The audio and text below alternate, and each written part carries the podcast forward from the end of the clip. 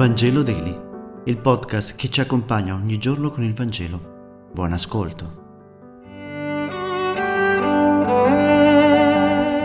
Venerdì 10 febbraio, lettura del Vangelo secondo Marco, capitolo 7, versetti 31-37.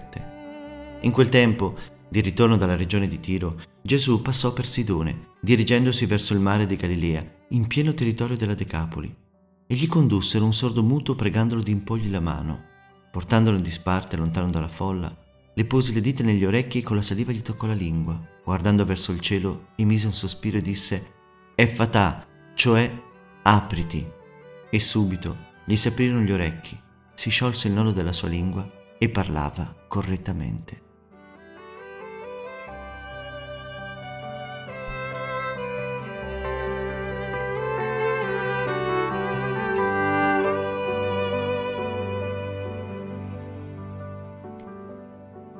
L'episodio della guarigione del sordomuto ci viene incontro proprio oggi, nella nostra vita ordinaria. In verità, potremmo anche dire che questo brano ci ha incontrato sin dal giorno del battesimo, quando il sacerdote fece su di noi esattamente quel gesto che Gesù compie oggi sul sordomuto. Toccandoci le orecchie e la bocca, il sacerdote diceva Il Signore ti conceda di ascoltare presto la sua parola e di professare la tua fede. Fin dall'inizio della nostra vita, quando è ancora possibile ascoltare parole, ci viene comunque detto che l'ascolto della parola è la nostra salvezza. Gesù si trova nella regione pagana di Tiro, la Decapoli.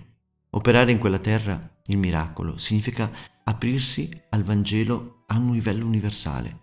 Ogni uomo e ogni donna, ovunque essi abitano e a qualunque cultura appartengano, possono essere raggiunti dalla parola di Dio e toccati dalla sua misericordia.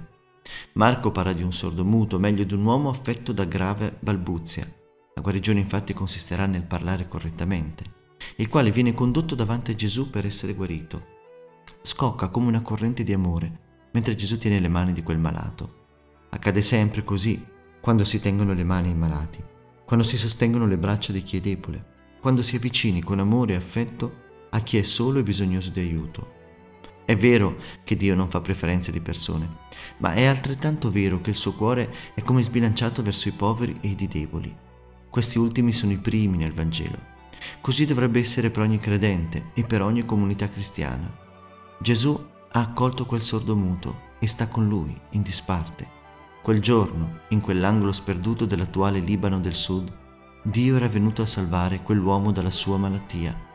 La forza di Dio però non si manifestava con clamore strepito, ci fu solo una parola. Sì, c'è un legame stretto tra ascolto della parola e capacità di comunicare. Chi non ascolta resta muto, anche nella fede.